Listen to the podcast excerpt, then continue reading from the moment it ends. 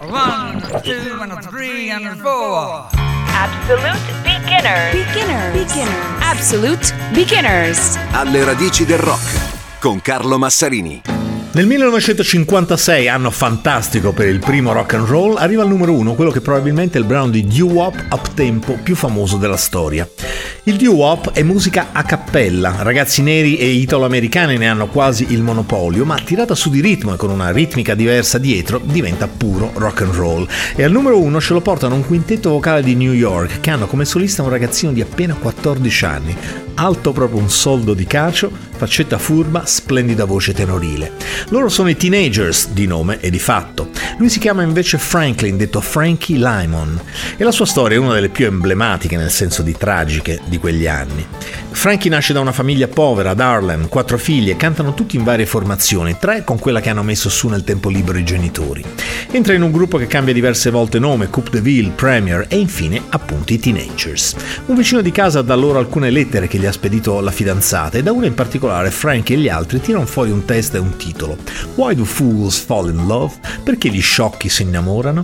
Classico esempio di romanticismo adolescenziale. Il pezzo è perfetto, armonie vocali doo-wop sotto, sconsolato il testo ma allegre e ballabile la melodia, gran presenza scenica, voce altissima di quella che sembra una star predestinata. Sui pochi filmati in rete si vedono dei ragazzini, Frankie in particolare, che si muovono come showman consumati, non a caso. Lyman sarà il modello su cui la Motown costruirà i Jacksons, con Michael Jackson, splendido bambino con una voce straordinaria. E fin qui è tutto bellissimo.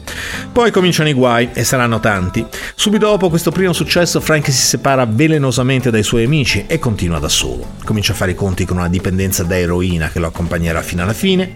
Dopo una serie di hit, una decina, la sua voce comincia a mutare in quella di un adulto, è più bassa, non riesce più a cantare i suoi pezzi, la popolarità cala.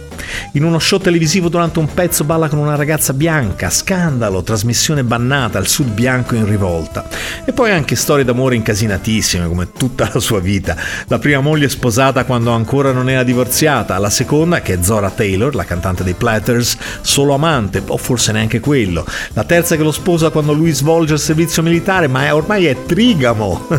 quando morirà, tutte e tre le mogli si daranno battaglia legale per ottenere il riconoscimento e l'eredità conseguente precedente. Nel 1998 su questo verrà fatto anche un film. Come si daranno battaglia del resto anche i due teenagers vivi con il manager Morris Levy, che aveva pagato i diritti a Lyman, che vendeva tutto pur di potersi comprare un po' di roba, appena 1500 per una canzone che è rimasta nel cuore ma anche nel repertorio di tutti gli artisti americani, da Michael Jackson a Joni Mitchell.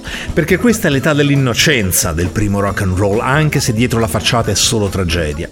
Quando Frankie nel 68 torna a New York a incidere quello che forse sarebbe sarebbe stato il suo grande ritorno in pista, la notte del 27 settembre a casa della nonna, dove aveva abitato da giovane, dopo tre anni che non tocca eroina, muore di overdose a soli 25 anni. Absolute Beginner di oggi, 1956, Why Do Fools Fall in Love? Frankie Lyman and the Teenagers. Ooh,